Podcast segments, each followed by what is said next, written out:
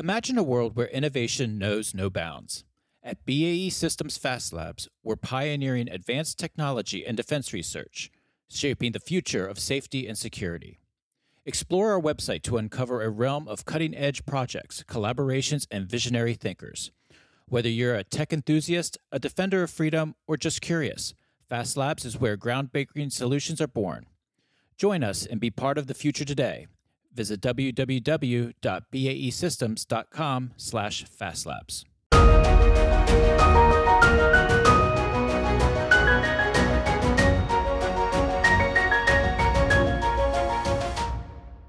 Welcome to From the Crow's Nest, a podcast on electromagnetic spectrum operations, or EMSO.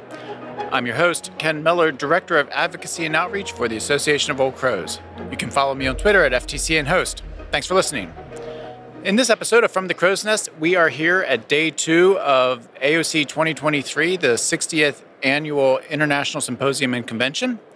And I am pleased to have with me uh, three special guests. The first will be AOC senior analyst Matt Thompson. I'll sit down with him to talk about some of the sessions and keynote speakers that he's uh, participated in um, and get his thoughts on some of the main messages throughout the convention this week.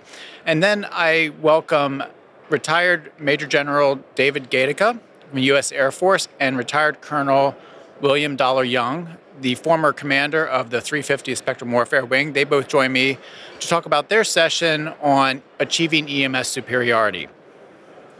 All right, so to, get things started, I am here with Matt Thompson, AOC senior analyst. Uh, Matt, great to have you here on From the Crow's Nest. Thanks for uh, stopping by for a few minutes in between all the sessions. It's great to have you on the show. Yeah, thanks, Ken. It's good to be back. It's uh, it's always fun.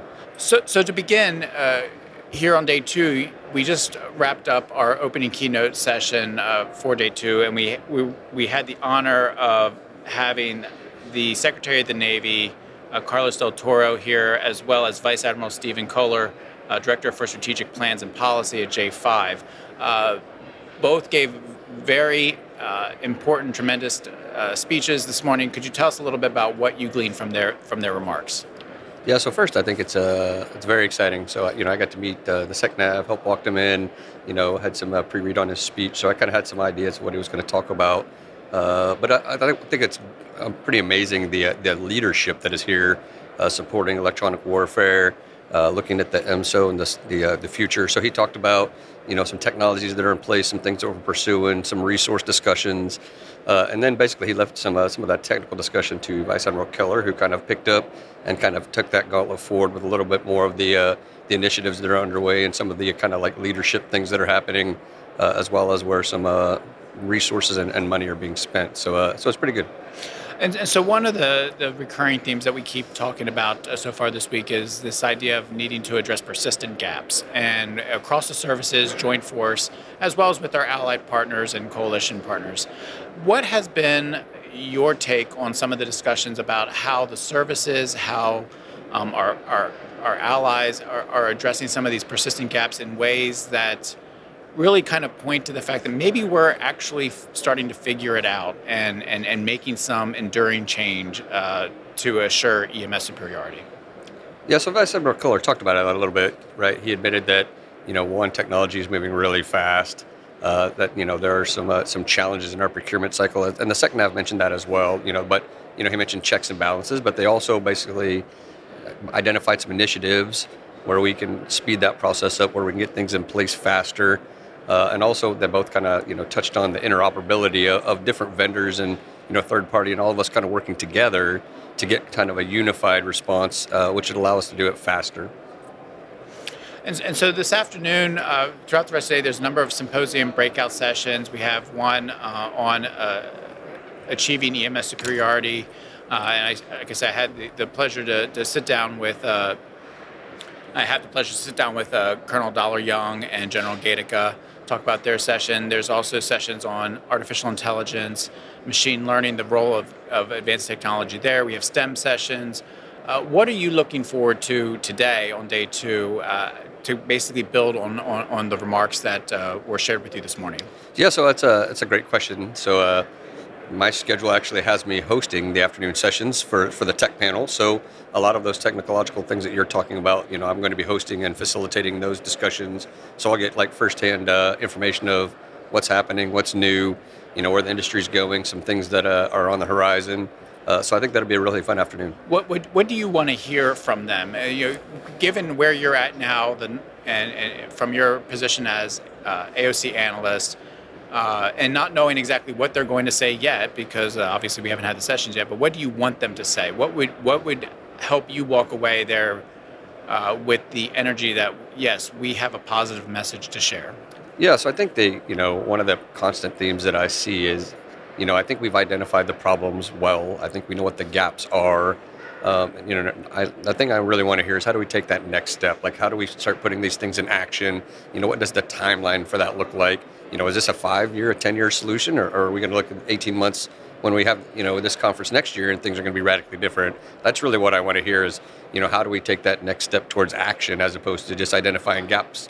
Uh, we, we need to start closing some of them now. Yeah, and so and so coming out of AOC 2023, uh, we ha- we're already putting pieces in place for uh, an active 2024. Uh, from an AOC perspective, you know, what are some of the the action items that you're taking out of this convention that you know our listeners and our the members of AOC can look forward to uh, in terms of where AOC is going to be going in the next year? Yeah, so I was talking to Matt Poole a little bit yesterday. Uh, he's uh, one of the uh, brethren that I used to fly with. He lives in San Antonio. We were discussing the uh, the workshop that's coming up on March 5th. We're putting together. Uh, it's going to be a small kind of one day episode down there uh, that we'll, myself and a few other people put together and, and talk about some EW things in the future. Uh, there's also, you know, obviously a few other AOC conventions coming up. Uh, I will be in attendance at the uh, the, the EW conference in Point Mugu next year as well. So I think, you know, as I attend those different events over the next few months, uh, throughout the next year, I really want to kind of follow up on that action and are we actually making progress or, you know, are we continuing to identify, identify, identify more gaps? Uh, which I think is going to be inevitable as we go, but we have to start closing some as well. Yeah. And I, I, think that's very important because, you know, in years past, sometimes it, it gets very easy to go from one event to another event to another event and, and, and really not carry the message on and, and, and provide that glue and, and that the ability to connect the dots uh, across our programs, across our events, and and even within the uh, the walls of a particular event across the sessions uh, that we have. Uh, so I appreciate you taking time here to join me. I'm going to have you on the show quite frequently here in, in, in the coming years um, as we begin our subscription model or service as well, I'll be sitting down with you on a, on a regular basis, kind of providing a, a, a, an analysis of what we're hearing uh, across the defense industry. Uh, across the defense industry and, and with everything going on in 2024. So I really thank you for taking time out to join me. Yeah, you bet. I look forward to uh, following up and keeping tabs on how things go in the future. Great. Well, thank you. All right, my next guest, I'm very pleased to be joined by Major General David Gaedecke, retired U.S. Air Force. He is the former Vice Commander of 16th Air Force and former Director of Headquarters Air Force A5L, the Spectrum Superiority Directorate, as well as retired U.S. Air Force Colonel William Dollar Young, uh, who was the first commander of the Air Force 350th Spectrum Warfare Wing. Uh, gentlemen, thanks for joining me here on From the Crow's Nest uh, from AOC 2023. It's great to have you on the show.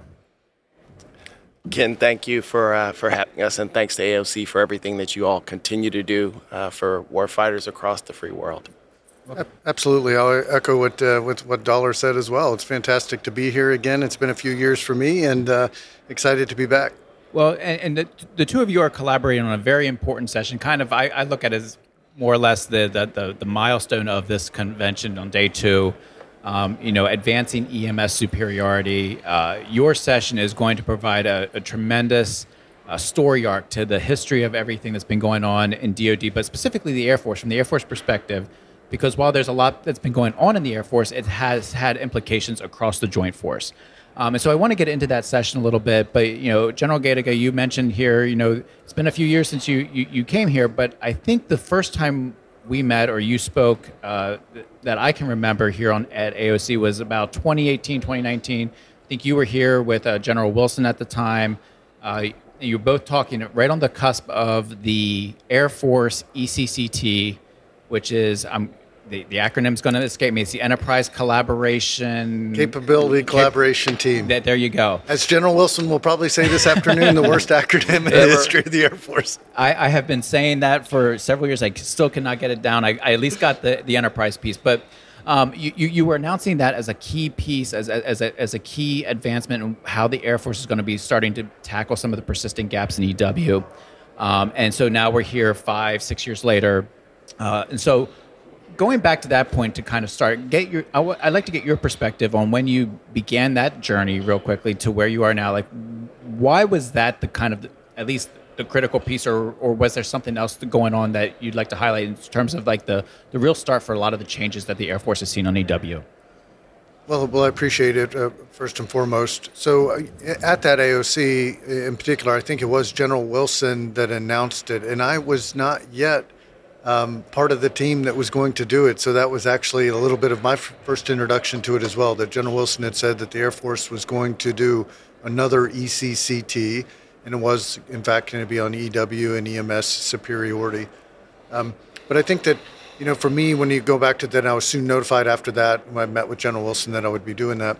Is is I learned a lot about this community, the passion behind it, and and the needs that we needed to do, um, because quite quite frankly, is um, it wasn't that we didn't have the expertise, and quite frankly, I would say it wasn't that we hadn't identified uh, many of the challenges ahead that we needed to do. It is that we had focused on other things for a number of years, which brought us to the point of, um, of, not the greatest capability that we'd enjoyed in the past, um, you know, years before in, in the United States Air Force and quite frankly the DoD. And, and, and so, so Dollar, you know, so your session this afternoon really kind of begins in 2018, uh, kind of with that story arc. Um, you were the first commander of the 350th Spectrum Warfare Wing, uh, and, and you've passed the torch successfully to uh, Colonel Koslov, who I had on the show last month, a fantastic uh, gentleman who has really kind of carried on all the momentum. Um, could you tell us a little bit about what your main message is that you want to get across in this session? Um, you have obviously General Gaedecke there. You also have General Wilson speaking in your in your session. You have you you have all the all the key players that to, to, to tell the story. So what do you hope to get across? Yeah, again, thank you. I think um, my main message is to tell the story. And the, I think it's so important to tell the story because um, there's a lot of challenges today. And especially as we look at uh, the explosion of technology, things that are going on globally, um, the advancements in the electromagnetic spectrum, but even going beyond that, uh, the advances in artificial intelligence, uh, all that really, really plays out uh, in this uh, association of old crows, the folks that are here, if you listen to the talks that are going on, all, all that's in play. And you know, if you don't have a, a positive message, if all you do is look at the challenges, it's very, very easy to lose perspective on the fact that we've already come so far. Mm-hmm. And so, my main goal in this session is to tell the message of how look how far we've come. Yes, we're, we're not to the promised land yet, uh, but we've come a long way. And so, by putting folks like General Wilson, uh, General Gaedecke, uh, on the stage to tell that story because they were there. They were the torchbearers mm-hmm. for the last mile. And so, what I'm hoping to do is help hand off the baton to a new generation of torchbearers that have to go the next mile. Mm-hmm. And so, not only do I want to hand, to see the baton handoff, but I want them to be inspired yeah. because there are such great stories of, of personal sacrifice. There's stories of individual leadership. Uh, so, folks need to hear that. And, and we uh, just previous to this session, I had the, the pleasure of uh, speaking with someone um, from the UK talk on our US on our EW history segment that we're going to air uh, on LinkedIn. Um, and what's interesting is you you're talking about the the, the torchbearer, kind of the, the positive message. And you know he was talking uh, he was talking about the Falkland Islands and some of the it's like some of the challenges that they ran into, and, and these are some of the same challenges we're running into today. Um, and you need that positive, like, hey, you know, we have challenges that we have to continue to face. We've been facing a lot of these um, for for decades. Before we got started, though, you had mentioned something very critical because I was asking, you know, what is different about this effort today to efforts in the past where there's a lesson we learn it at least temporarily and then we kind of forget it and it goes off. And you mentioned something that you know, the ECCT kind of launched an everywhere it was it was no longer just about a widget; it was about kind of the enterprise, the, the whole the whole big picture. Could you talk about that important distinction in terms of tackling this this problem here today? Yeah, I think it's uh, culture. Uh, and, and General Gaedecke can correct me if I'm wrong on this, but the third pillar of coming out of the ECCT was addressing culture. And so, to address culture, you need an organization, which points to the stand up of the, the Spectrum Warfare Wing as really uh, beyond an operational organization. I got it, it's an org chart, but what's more important is that it becomes a place for people to grow people, to inculcate people, and so and to bring on those ideas because technology is going to come and go, but, but it's that culture uh, that's going to potentially provide a sustainable competitive advantage if we choose to take advantage of it. Yeah, I, I couldn't agree more, Dollar. I think it's a it's a really important point, and for you to raise that that last piece because you know the third thing that we tried to pursue out of the ECCT was that increasing airmen's awareness of electromagnetic spectrum and its importance to everything we had done. What I think, uh, you know, going back to the discussion of history is, I think, I don't know that people really appreciated when the when we cut the EF 111 that wasn't just the hardware that went away. What ended up, what you ended up losing was the air crew, the maintainers, the developers that supported it and sustained it, all that huge community mm-hmm. that enabled that to be successful um, was backed with tremendous knowledge and expertise. And so when you got, when we got rid of that aircraft, it was all of the that community started to shrink, and some of those people went out into industry and carried that torch for a while as much as they could but as time goes on, there's fewer and fewer of those members. So it is important that we that we reestablish that. The spe- establishment of the Spectrum Warfare Wing was a deliberate attempt in doing that, as well as some of the um, educational initiatives we took in uh, across uh, across the Air Force, particularly through AETC. And and I think education is is, is extremely important because you know, particularly at sh- uh, trade shows like going on here, there's a lot of technology. You walk up and down the aisles, and everybody has a a, a great technology to showcase, and you almost forget that it's the you still need people and and I know that throughout the AOC, you know, in, in various projects that I've worked on, you know, we raising that element of the importance of human intellectual capital because once it goes away, it's not something that you can regenerate real quickly, especially in the EW world. It takes a lot of training. You have to stay with it, and you have to kind of keep those people together because they have the operational experience. What you know, you have the 350th. You have other. Could you talk a little bit about some of the other milestones in the Air Force that have really gone into making sure that the people you have the people in place for EMS superiority across the, the, the Air Force? Sure. I, I, think one thing in particular that I, that I want to highlight, and it also showed the importance, kind of a little behind the scenes, is some of the challenges with the budget that you had in the United States Air Force um, during the time that the ECCT was was being um, conducted, and one of those things was uh, the EC-37 Bravo, mm-hmm. um, at, uh, and and uh, and of course, the, as it was named then anyway.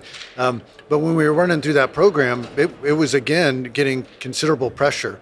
But because the ECCT um, and General Wilson being our lead advocate and him being in the position he was, he ensured that that stayed in our budget and continued on to where we are today. But the importance of it is it shows that investment, and it shows in the investment that continue to continue both in the airmen and everything that comes behind it, and some of the technologies that we need to continue to advance in that. Um, and, and, I think those are really, really important. Um, and then the other part that you're seeing, when you look at what Colonel Kozlov is doing out of the 350th, and the recruiting that he's doing, trying to do the retention, trying to celebrate those that are in this business. There's lots of opportunity to pull people in. Yeah. Uh, and so, so Dollar, you know, I know that uh, you recently passed the torch to Colonel Kozlov uh, earlier this year.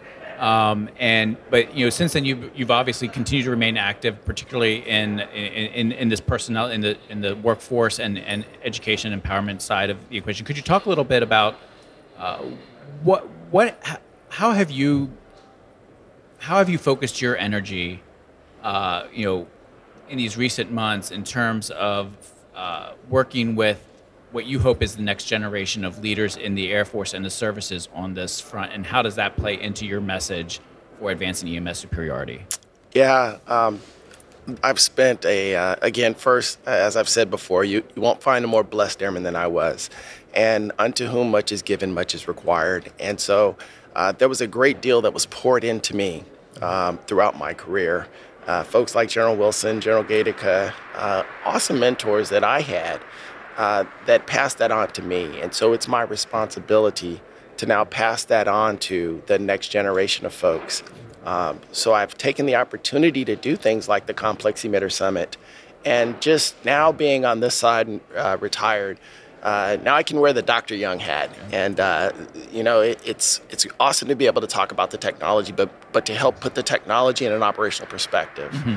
and so to be able to um, share with folks, have you considered? Uh, you know, Bill Conley uh, has his pyramid of, of kind of, you know, you've got the, the strategic, the operational, the tactical, and the technical. And it's not until you can bridge all four of those levels that you truly get a capability.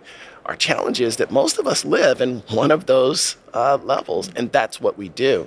And so we need folks that can bridge and connect the gap. So that's what I'm spending a lot of my time doing. So, for example, uh, talking about uh, cognitive EW, but not doing so within just the narrow uh, EW perspective, but rather stepping back to talk about uh, broader uh, AI, ML, and the entire history of that, and then say this is where EW fits in, but also being able to draw upon the fact that the synergy that has occurred between Silicon Valley and electronic warfare. What a lot of people don't know, it's great. You know, you can check out the YouTube video, uh, "The Secret History of Silicon Valley" by Steve Blank, where he talks yep. about everything that we see here today really grew out of World War II, but specifically the radar and the things that we call electronic warfare. Yeah. So that just so telling that story inspires folks. It helps connect connects the dots again between the uh, those levels.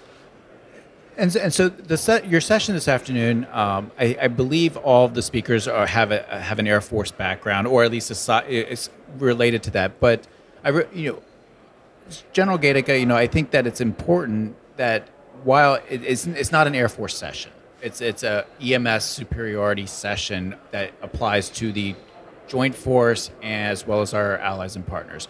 Could you talk a little bit about how what the Air Force has done or your perspective um, in terms of how it applies to what you see across the force, the joint force, and the changes happening uh, on EMS superiority generally in military operations. Yeah, absolutely, and I think it is. It's important to see the the things that we have done in the Air Force, and we and we can speak from that point of expertise because of just what we had done and the advances we'd made but it's very deliberate on our part when we had started this to say, hey, let's get the Air Force paying attention and then the broader Joint Force.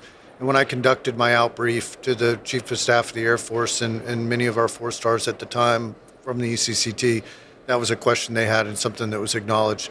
So you see, we do have those forums that we're a part of. We are deliberately a part of that.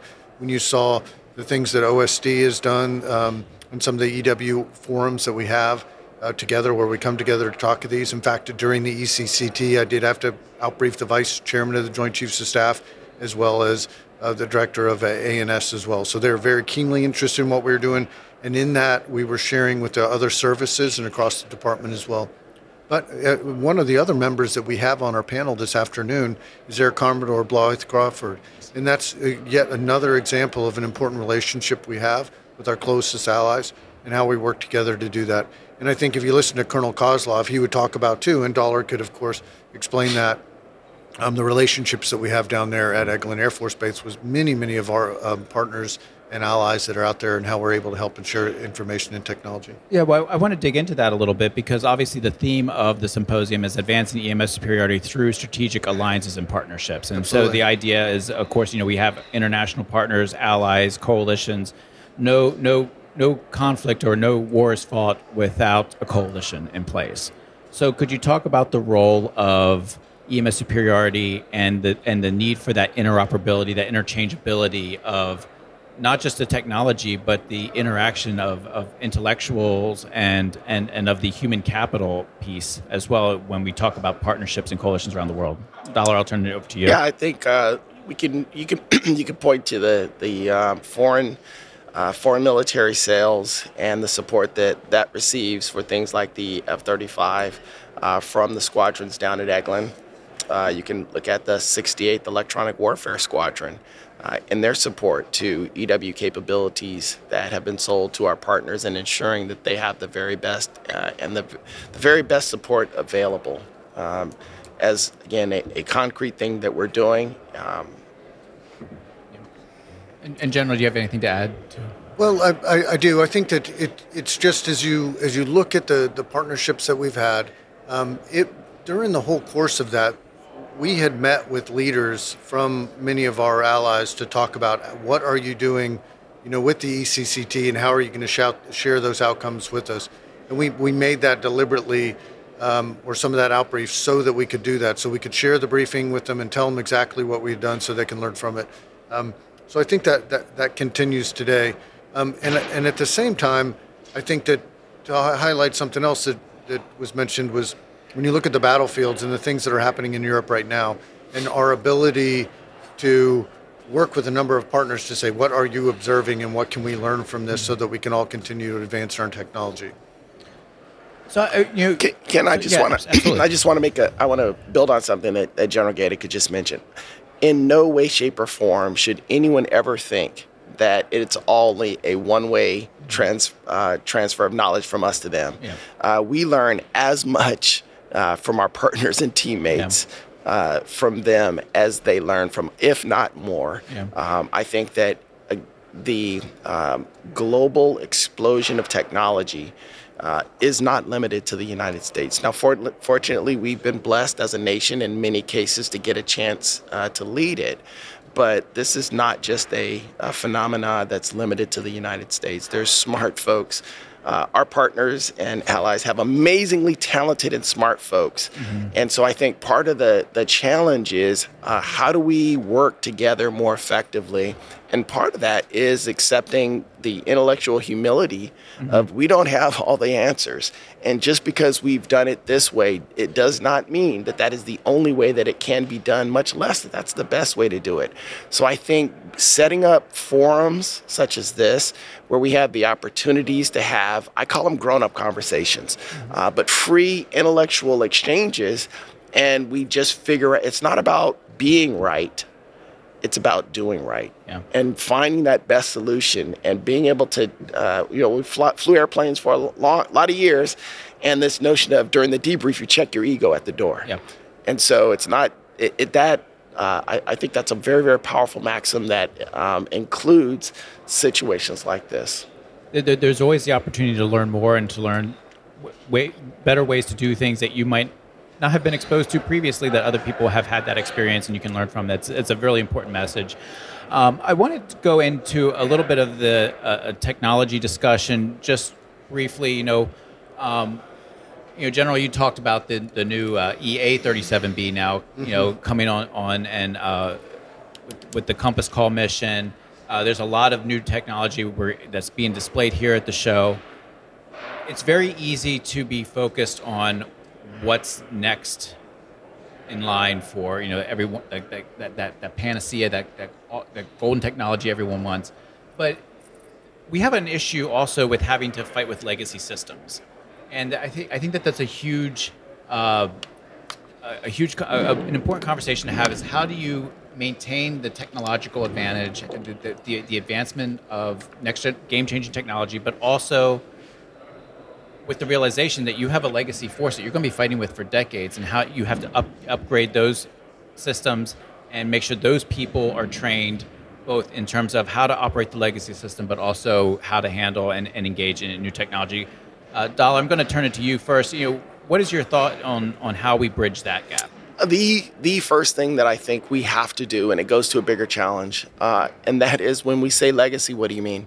Uh, so, for example, if I take a fourth gen fighter and I put a brand new AESA radar that some of the, mm-hmm. uh, again, the exhibitors here, it, it's not PowerPoint, it's real. They've got it today. So, if I put that capability, um, if I put that you know, that AESA radar on a fourth gen platform, is it still legacy? And so this this is one of the things that I, I, think our number one challenge. If I could do one thing today, right now, um, it, it's uh, you know it's a twenty dollar word, uh, but I would it's on ontology, and an ontology builds relationship. It shows the relationships between different words. because I think our number one problem is we can't communicate. It has nothing to do with being smart.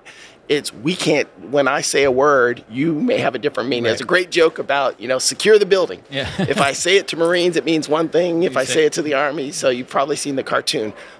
Until we address that, until we fix that, we're going to be limited. And so it's unsexy, um, but it is critically important to removing that barrier if we're going to make any progress. Yeah, absolutely. I think that's a, a very valid point. point, and I, I'd say you know, having spent the last three years working in the uh, joint cyber arena, I would say many people would define cyber differently too, and maybe many people in the audience here today as well.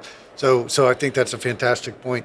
The other point I'd add to it, when you think about technology and advancement of what we would say, you know, legacy or like I'd say, like to say, legendary um, uh, capabilities, is it's also has to be informed by by intelligence.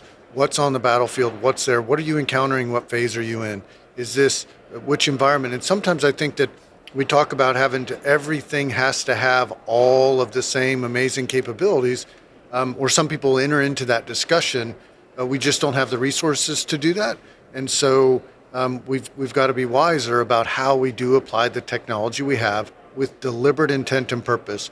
And we wouldn't want to invest a bunch of um, advanced capabilities in something that won't be there um, at, at the opening. But at the same time, we can't neglect it to the point that when they do come in at whatever point that is, uh, that, that they don't have the abilities and capability to survive. And and can let's let's let's take that just a little bit further because I, I I think one of the things that I don't think we talk enough about is uh, hostil is uh, competition below the level of armed conflict. Absolutely. So campaigning is critically important. And and I, I totally get it that you know you don't want to lose. You cannot if you get into a fight with a near peer, you can't lose. However, comma, I think you need to be really, really careful of understanding what are the implications beyond just the battlefield of that conflict with a near peer. For example, what does that do to the global supply chain? What does that do to global economics? And and and and and and I get it. Those are uh, que- those are transcendent questions that um, and that the military operations and play play out within. Uh, but at the end of the day, what does winning look like? And so I think once you start there, and, and I've said it for years, and I'm going to keep saying it, what is your theory of victory? If you do not have a theory of victory, then how can you make technical assessments? You can't. Yeah. You have to have a target. And that theory of victory has to be communic- communicated across the, multi- the multiple domains and disciplines. And so you remember my four levels that I just mentioned? That theory of victory has to translate between those various levels and the experts within that. Yeah, Dollar, I think that's a really important point, and not only because of um, it's, it's to look at what is also the theory of victory of our adversaries, because I think when they look at the investments that the United States makes into high-end um, armed conflict, they want to make sure that they don't get there and they can beat us before then. And so this is what we talk about the importance of competition and campaigning. And you know, when I had left 16th Air Force, what my boss would talk about is saying that information warfare was the dominant, um, the dominant capability in competition. Um, and it's those things that we've talked about ISR, uh, electromagnetic warfare, uh, cyber, all of those capabilities that how can you change the battle space? How can you change um, the, you know, the, the advantage that you have before you enter competition or, or, and instead, or before you enter, enter conflict, and perhaps you can be uh, the decisive power in crisis. So you get to choose if you want to go into conflict or if you want to kind of pull it back into competition. Very, very important. And I think these capabilities are a big part of that. And this is where, again, the electromagnetic spectrum is huge. It is the dominant domain. And that's where now I can take that older technology uh, and if I can recompose it, you know, Bryan Clark talks a lot about mission integration. Um, I think that that is a fascinating um, thrust. Uh, he's talking about things like a integration readiness level that goes along with a technology readiness level. And so, what it's re- done properly, what it gives us the ability to do is continually add uncertainty to adversaries. And an adversary has to expend the cost to buy down that uncertainty. Mm-hmm. And so, if we can add uncertainty at a rate faster than they can buy it down, that I believe is a sustainable competitive advantage. And it's founded upon something that we started with, and that was culture and people, because with things like mission type orders, commander's intent, taken, um, done, taken to their logical end, at the edge, what it gives is that battlefield commander at the pointy end the ability to recompose and reconfigure the technology that they had in order to solve today's problems. But also, in so doing, they do so in a way that an adversary has never seen before. So that's where we could start to talk about how we can get after um, posing challenges to their, art, their to their investments in artificial intelligence. So here's one for you: How awesome would it be to uh, be able to develop capabilities that thwart adversary investment in AI to a level that they've been able to thwart some of our investments in stealth? Yeah. Again, you can't totally take it away, but man, But you can make it more challenging for them and, and costly. yes. Yeah. But that's that's not tech.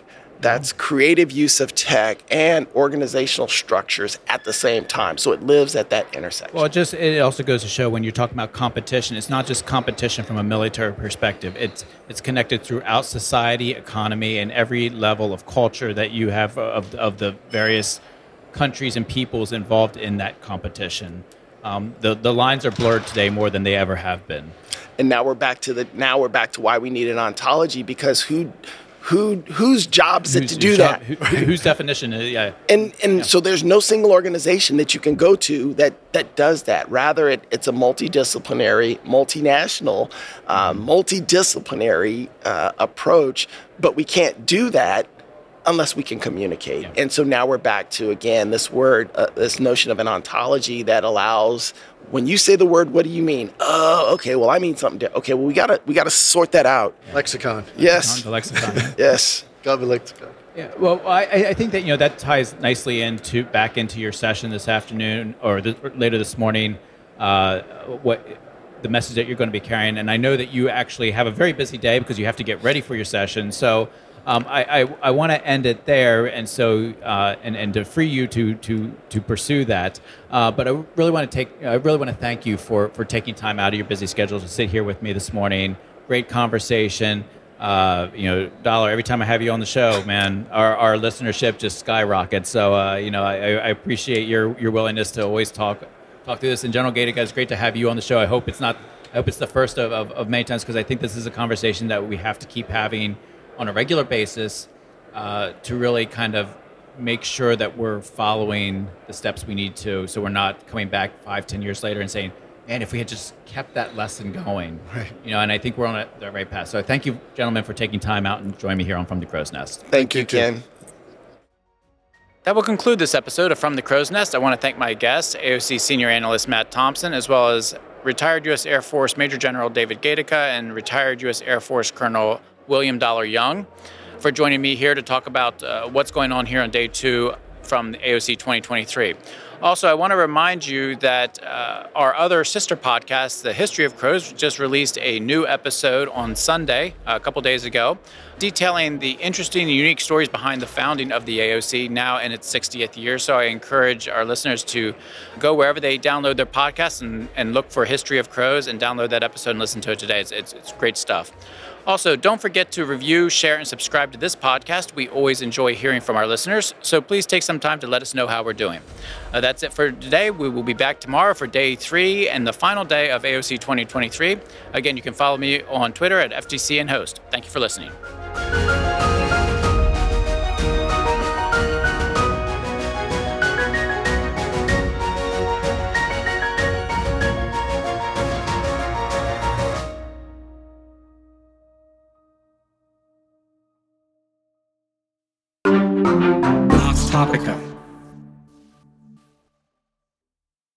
Fast Labs, powered by BAE Systems, is at the forefront of advanced technology and defense research, development, and production.